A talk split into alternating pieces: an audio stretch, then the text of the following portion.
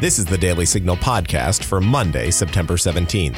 I'm Rob Bluey, editor in chief. And I'm Ginny Montalbano, contributor to the Daily Signal. Today is Constitution Day, and we're celebrating the 231st anniversary of the Constitutional Convention delegates signing the Constitution in 1787 in Philadelphia. On today's show, we'll discuss the proper role of government and the perils of socialism with Walter Williams.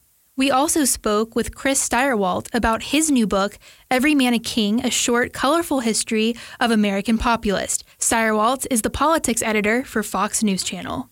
We'll also share your letters and an incredible story about two football coaches.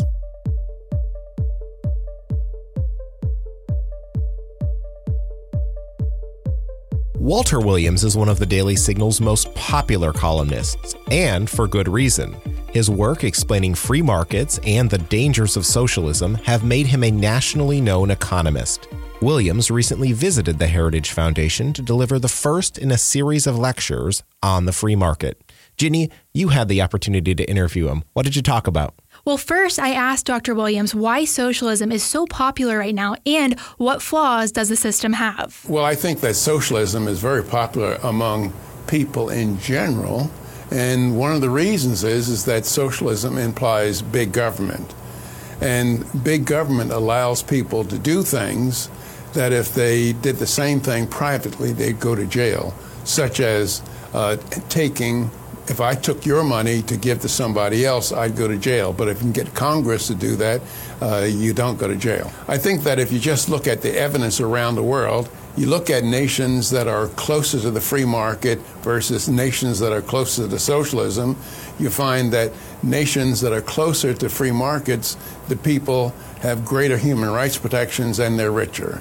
The nations that are closer to socialism, the people have few. Uh, human rights protections, and they're much poorer. Next, I asked Dr. Williams why the left's policies are so detrimental to the African American community. If you look at one of the major tenets of liberalism, it's things like the minimum wage or public education. And both of these institutions or laws have played havoc with the black community. The liberals have always supported the minimum wage, and the minimum wage has the effect of uh, discriminating against the least skilled people, and the least skilled people in the labor market are teenagers in general, and black teenagers in particular. You can read more of Walter Williams' work at dailysignal.com, and even better, subscribe to our Morning Bell email newsletter, and you'll get his column delivered to your inbox each Wednesday morning. We created the Morning Bell to be your one stop source for credible news reporting and insightful commentary on the issues that are shaping the agenda. Sign up now at dailysignal.com. Just click on the connect button at the top of the page and subscribe today. Up next, our interview with Chris Stirewalt. We'll be right back. Want to learn how to podcast from some of the best in the business? Then you'll want to register for the Leadership Institute's Conservative Podcasting School on October 15th and 16th in Arlington, Virginia. The Heritage Foundation and the Daily Signal are proud sponsors of this event. Sign up today at leadershipinstitute.org. And as a listener of this podcast, you can get $10 off. Just use Book Club as the promo code. Can't make it in person? The training will also be streamed live. Again, it's leadershipinstitute.org. Chris Stirewalt is the politics editor for Fox News Channel and author of the brand new book, Every Man a King A Short, Colorful History of American Populists. He also writes the daily Fox News halftime report and co hosts with Dana Perino their popular podcast, Perino and Stirewalt. I'll tell you what. Chris, it's great to have you on our show. I want the interview to stop right here. I think you've nailed it. You've, per- you've said all of the important things, and now I should just go before I get myself in trouble. Well, but we have to sell some books. all right, okay. Right. So, so um, you know, you often hear that America has never seen anything like the presidency of Donald Trump, and in some respects, I certainly think that's true. But your book recounts many other example examples of populists and their rise to power. So, I want to ask to begin: what lessons can we learn from our own history? Well, don't panic is a good one. Um, the the amount of alarm, the amount of anxiety, the amount of upset uh, that, and some of it quite deserved, uh, that has greeted the Trump presidency has been as much a reflection of the, I hate to say it, but the ignorance uh, of the American electorate when it comes to our own history as anything else. And you know, one of the only the only public I only take two public positions on issues in my life. One is that election day should be a federal holiday, uh, and everybody should go vote in person. Um, but the other one is we are in such desperate need of civics and his and American history education because people obviously are alarmed when things look totally different. And by the way, our current moment, especially given the fact that 9/11 changed, it didn't change the discussion. It stifled this energy that was growing at a fast clip uh, at the turn of the century. But given the fact that this looks so, di- our moment looks so different than much of the past 25 years, given all of that, people uh, understandably would panic. But you don't have to go very much farther past that. You don't have to reach into antiquity. If you think about what was happening in this country 50 years ago, or you think about the stretch of American history between 1963, let's say with the Kennedy assassination, and the fall of Saigon in the spring of 1975, that was 12 years of incredible turmoil and populist revolt and bloodshed and I mean riots in uh, dozens and dozens and dozens of cities and all of those things. That was not that long ago. We go through these cycles. This is part of being who we are. Well, Chris, you make some great points there. And I want to ask you a little bit more specifically about President Trump. How do we see President Trump's policies reflected in his populist rhetoric? And are there any examples where perhaps they've been in conflict? Well, uh, Trump is is an attitudinal populist more than anything else, right? Um, certainly, you would say that his the, populist rebellion that he led or that chose him uh, is substantially focused, and you have seen this very much in his administration's policies on white working class voters, especially in the upper Midwest. Um, he has taken very, very clearly the lesson from the 2016 election to be to focus on those voters in Pennsylvania, Ohio, Michigan, Wisconsin, uh, who delivered by by a breathtakingly narrow margin the presidency to him. And when we talk about uh, adding tariffs to steel and aluminum coming into the United States as a, a first thing for him, uh, when we see that, we see Trump uh, honoring the populist movement that that led him to the White House. Um, but in other things, of course, and and this is sort of what's interesting, populism doesn't carry with it any political ideology per se. Bernie Sanders is just as much of a populist as Donald Trump is, in the sense that they both want to be leading revolutions. They both believe that they're leading movements that are aimed at taking down elites and taking down people in positions of authority who have rigged the game for their own benefit. That's both of their theses. However, they just differ on who, what constitute those elites, and what do you want to do to them. Well, Chris, as you know, President Trump has an approval rating among Republicans near or above 90%, depending on the poll. How much of his populism is a factor in those numbers, and what does it say about the Republican Party of today? Well, I think if you if you have the if you have the New Deal coalition, you're going to have New Deal policies. Um, the parties are switching lanes, and we're watching it happen. Um, the old Democratic coalition, the forged by the Great Depression, um, annealed during uh, the uh, Great Society in Vietnam. All of all of that coalition that was con- that had the two major constituencies of uh, minority voters and working class whites. That was the basic coalition of the Democratic Party, uh, and the Republicans were the party of college educated, the the core component of the Republican electorate were college educated white folks, suburbanites, right? That was that they start Republicans started winning with college educated white voters with Eisenhower and never stopped. Um, and that has been their their core thing. Now, what's happening is, and uh, there was a really fascinating Quinnipiac poll out this week that talked about where do you know on character issues, if you can have an economy that is as robust as this one, and you can have a country that's essentially at peace, um, and you can still have a president with an overall job approval rating in the 30s, something is up. So you look through and what you know, who likes what, who likes what, who likes what. You get down to the end, the only group, the only demographic subgroup that still has majority approval at 51 percent uh, for Trump are white voters without college degrees. Chris? As the Republican Party comes to be more dependent and reliant on those voters, it will change what the Republican Party acts like and it will co- change what the priorities of the party are. And that just is a function of that's just political math. Chris, you've mentioned how populism comes in waves, it comes in cycles. How do you think that the Democrats will respond to President Trump's populism? Will they nominate their own populist or perhaps go into a different direction? You know, if you heard uh, Barack Obama recently hit the campaign trail and he gave a speech and he was talking about people resist change and, you know, it was an allusion to his 2008 candidacy. And it sounds so funny coming from him.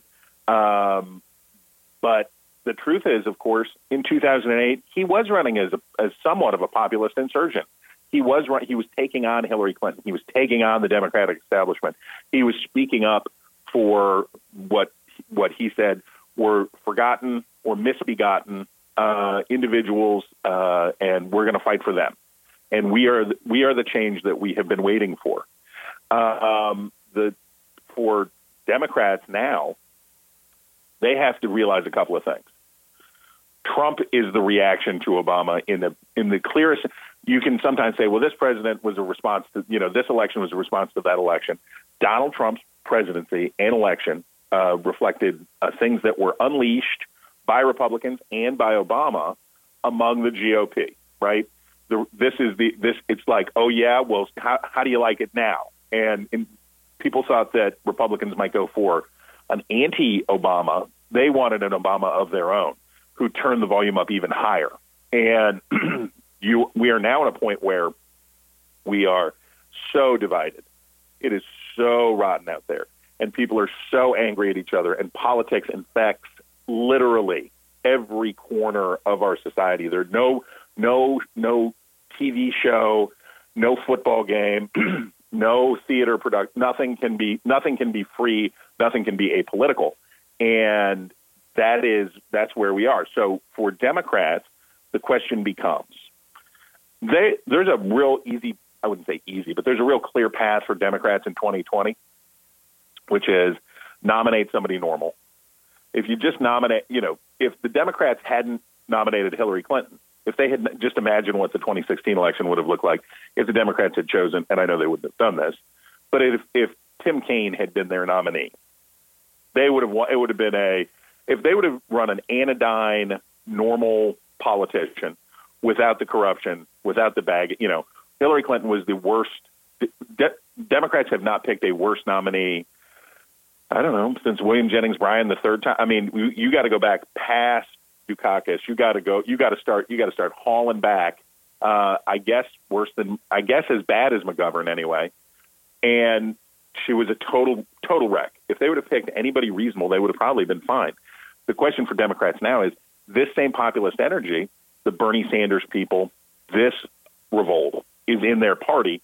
Alexandria Ocasio Cortez and Pressley in Massachusetts and Gillum in Florida, and it's on and the revolt is there. So, do they match the Republicans' uh, populist counter revolution with a yet another escalation of these pitchfork wars, or do they find their way to pick some sort of centrist sounding or normal sounding uh, politician? And on that decision will hinge their success and failure. Well, it's certainly going to be interesting to watch. Now, Chris, on the cover of the book, you have uh, pictures of Andrew Jackson, Teddy Roosevelt, Ross Perot, uh, certainly many colorful figures, uh, as the subtitle of your book says. The title is Every Man a King. Now, it's a quote from Huey Long, one of the other politicians that you write about in the book. Tell us about the meaning of that title. Well, Huey Long was just as just as nutty as a peach orchard boar. Uh, he was uh, uh, he Huey Long's populism.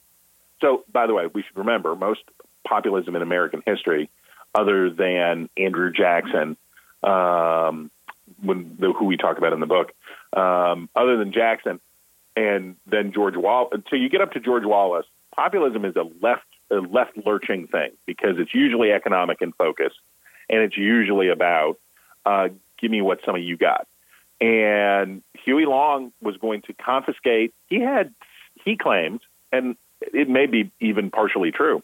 He claimed that he had seven million um, members of what he called the Share Our Wealth Society across the country in 1935. 1935 was a so scary of a year for the United States. Um, fascism was uh, on the march around the world, and it had it had real devotees here. Right, this was not we were not immune to what was happening as the, as the second dip of the Great Depression comes on, and Americans are starting to think maybe this whole republic concept, maybe this whole liberal democracy concept is a bad idea. Maybe we can't afford it. And maybe what we need to do, as people like Henry Ford and Charles Lindbergh and uh, Joe Kennedy said, maybe what we need to do is modernize here and try a little bit of uh, light, light fascism. And Huey Long uh, was was there to deliver.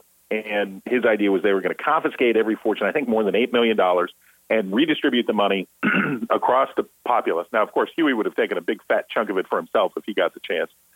But we're going to redistribute the wealth across everywhere. So everybody has a chicken in every pot, a car in every garage. Every man can afford a home. Everybody will be a king. Everyone will be elevated. We will elevate everybody at once. And of course, like a lot of populists, he says it's just right there and it's so easy to do. And the only reason that they don't do it is because they don't want you to have it. I know the secret, and if you give me, if you make me a dictator, essentially, uh, and he he didn't he didn't bat an eye talking about that uh, a dictatorship. Or he said perfect democracy would look like a dictatorship because the the dictator, the leader, would just be acting out the will of the people, and what what's wrong with that? And he, if you give him the power to confiscate these fortunes, spread the money around, and everybody is going to live great. And why don't we just go ahead and do that? It sounds foolish now, but in 1935, when people were desperate and income inequality was a, a, a much more painful way, uh, it probably sounded pretty good to a lot of folks. Well, I'm, I, I appreciate you recounting that story, and there's there's so many more like it in the book. Um, you know, in the dedication, you write to your children, "quote Keeping this republic will be your job, not mine." Uh, you know that I'm a father uh, myself, and that really resonated with me as well, particularly as as my son is now studying uh, Virginia history and uh, and so many of the great figures who came from uh, from Virginia. What do you hope that your readers take away from the book? Be of good cheer uh, this this this is okay. Uh, that doesn't mean that everything that's happening is okay, but it means we need to have confidence in the fact that we have been having been through worse. The the purpose of faith, whatever every everybody believes in something, but the purpose of faith is to fix our eyes on something that is beyond our current struggle, right? Beyond the current thing that we're doing. And very often, and this is in certainly in biblical terms, the Israelites recount, oh, we suffered here, oh, we suffered there, and then it was bad, and then we came out, and then it was okay. And it is important for Americans when they are concerned, when they are alarmed, when they feel bad about things. Sometimes it's good to go back and just say, okay, we stood right at the edge of the cliff several times before, and we didn't plunge in and we're not going to do it again this time because in the in the conclusion I talk about the election of 1864 and if we can do that right if we can succeed in that moment of keeping a republic in the midst of a civil war we can handle Donald Trump and Twitter Chris, on a lighter note, Rob and I are both fans of Dana Perino. She's mentored both of us. What's something you could share with our listeners about working with Dana? She's actually she's actually huge. She's actually seven seven seven two, uh, weighs about three fifty. A lot of people think she's very tiny. Huge woman, enormous. Um, I can share with you about Dana Perino that I have never, you know, she is she has become a sister to me. She is a, um, and, and this book wouldn't exist without her. But the thing I will tell you about Dana is she never lets her duty professionally exceed her humanity and her fundamental decency. Uh, she is so good at twinning those things together to be true to herself and true to the woman who God made her to be, while simultaneously pursuing real excellence in journalism. Doing those things at the same time, uh, she makes it look easy, but I know it's not. Well, in your podcast with Dana, I'll tell you what has quickly become one of the most popular political podcasts. What has that experience been like? They're just in it for the they're just in it for the recipes. They just want to hear us talk about food, and they listen to it. They listen to so that way they can say, "Oh, I'm uh, I'm listening to this political brushing up on politics." But really, they're there because they want to talk. They want to hear us talk about what I ate, what Dana didn't eat. They want to hear us talk about Dana's sister's diabetic cat, uh, who I make fun of, and they want to hear us be friends. And for us, what's really great is we don't get to see each other too often. I'm in New York all this week, so I get to see her every day, but uh, we don't get to see each other too often. So having time set aside each week, with think about how nice it would be if with one of your dearest friends there was a thing in your calendar that said every week you're going to go in and you're going to talk to this person for 45 minutes or an hour uh, that's a nice thing. Well, Chris, it certainly is, and, and it's one of my favorites. It's really a great listen, and I encourage our listeners of the Daily Signal podcast to certainly check it out. We wish you the best with the book. Uh, thanks for joining us on today's show. You guys are so kind to make time for me and very generous. I appreciate it. Thanks, Chris. Do you have an opinion that you'd like to share? I'm Rob Bluey, editor in chief of the Daily Signal and I'm inviting you to share your thoughts with us.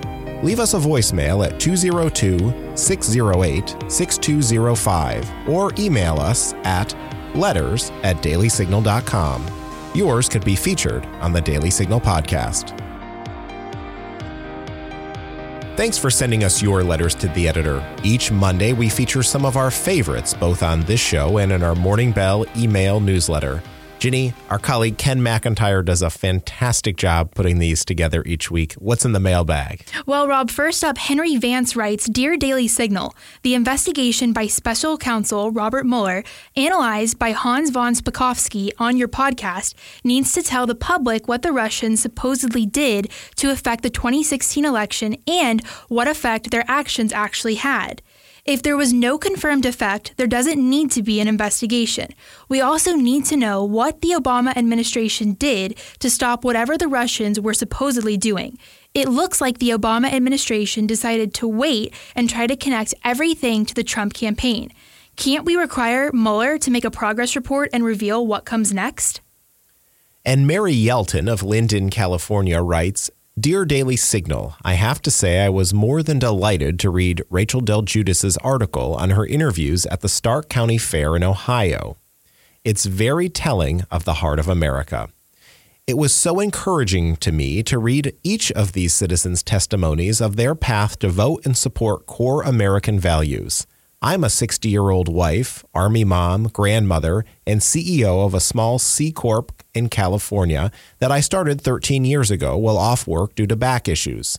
My hope is restored. If there were eight you interviewed among just regular folks, think of all the others. Well, Ginny, one of the things that I think the Daily Signal does best is get outside of Washington, D.C. and tell these stories. So kudos to Rachel for her work in Ohio and uh, hopefully many more stories like that to come. Yes, Rachel did a wonderful job. And your letters could be featured on next week's show. Send an email to letters at dailysignal.com or you can leave a voicemail message at 202 608 6205. Next, we'll share this week's good news story. Do conversations about the Supreme Court leave you scratching your head? Then subscribe to SCOTUS 101, a podcast breaking down the cases, personalities, and gossip at the Supreme Court. The NFL season is underway, and we're once again talking about all the controversies related to our flag and the national anthem. But today, we want to share a different story related to football. This one, an inspiring tale involving a father and a son. The story begins with Kansas City Chiefs running backs coach Deland McCullough's quest to find his biological parents. He's a former NFL player who coached college football and is married with four children of his own, but he always wanted to know his birth mother and father. Little did McCullough know that his search would lead him to the very man who once recruited him to play at Miami University in Ohio. That man is Sherman Smith, the former running backs coach for the Seattle Seahawks and offensive coordinator for the Washington Redskins. McCullough first met Smith in high school and looked up to him as a mentor, but neither man knew of the deeper connection until recently. Smith told KIRO Radio's Dori Monson how it happened. When he said her name, my heart dropped because I knew I knew Carol Briggs. Yeah. You know, and I knew Carol Briggs in a manner of which, you know, that it, I shouldn't be surprised if he said, you know, hey, you're my father. So, you know, and so when he said it, he said, I asked her who was my dad, and she said, you. The same way that he said he felt when Carol told him I was his father, it was, you know, took his breath away. It was the same way I felt when he told me she said I was his father, you know. So yeah. I was surprised, you know, I was shocked, you know, I was man, life, you know, it was like boom, you know. It, I, I was glad I was sitting down because, you know, that's not what I expect expected to hear when we were when we started that convers when we started our conversation. Ginny, I just love stories like this that have a happy ending, and it's another reminder why choosing life, in this case adoption, is just so incredible. And it reminds us what a small world this is, Rob. It sure does. We're going to leave it there for today. The Daily Signal podcast is broadcast from the Robert H. Bruce radio studio at the Heritage Foundation. You can find it on the Ricochet Audio Network along with Problematic Women and The Right Side of History. All of our shows can be found at dailysignal.com slash podcasts. You can also subscribe on iTunes, SoundCloud, Stitcher, or your favorite podcast app. And if you like what you hear, please leave us a review or give us feedback. Be sure to follow us on Twitter at Daily Signal and Facebook.com slash The Daily Signal News. The Daily Signal podcast will be back tomorrow with Kate and Daniel. Have a great week. You've been listening to the Daily Signal podcast, executive produced by Kate Trinko and Daniel Davis. Sound design by Michael Gooden, Lauren Evans, and Thalia Rampersad. For more information, visit dailysignal.com.